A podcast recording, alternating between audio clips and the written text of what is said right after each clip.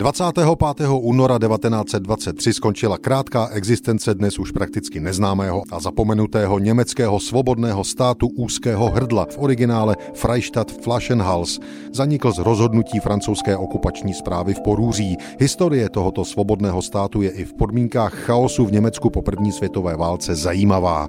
Nebyl to stát ve smyslu mezinárodního práva, vznikl prakticky i hned po skončení války jako jakýsi omyl. Šlo o úzké území, odtud ironický název Svobodný stát úzkého hrdla mezi oblastmi na levém břehu Rýna, které okupovala Francie kolem Mohuče a Spojené státy kolem města Koblenz.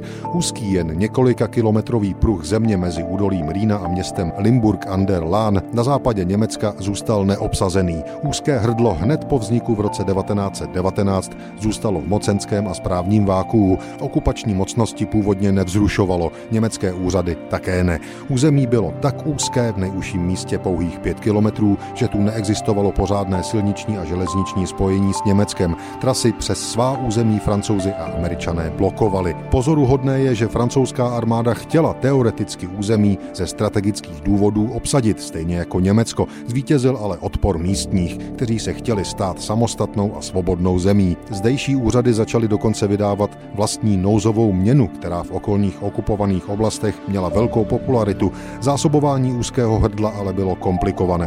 Nebylo tu v podstatě žádné zemědělství, potraviny se dovážely zvenčí, stejně tak jako třeba uhlí, ovšem po velmi nekvalitních a provizorně stavěných cestách. Trpělivost nakonec došla francouzům, nejenže tudy unikali uprchlí němečtí váleční zajatci do Německa, svobodný stát úzkého hrdla se ale také přidával k pasivní rezistenci po francouzské okupaci Porůří.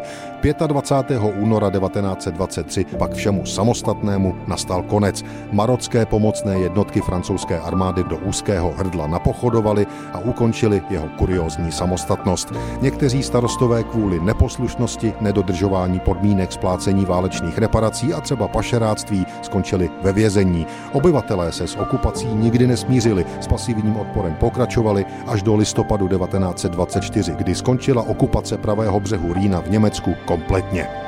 Freistadt Flaschenhals přestal existovat před stolety 25. února 1923. Dnes je region součástí spolkových zemí Hesensko a Poríní Falc. Z kuriozní minulosti ale turisticky těží dodnes. Pojem svobodný stát úzkého hrdla, samozřejmě v Němčině, využívá k propagaci cestovního ruchu. thank you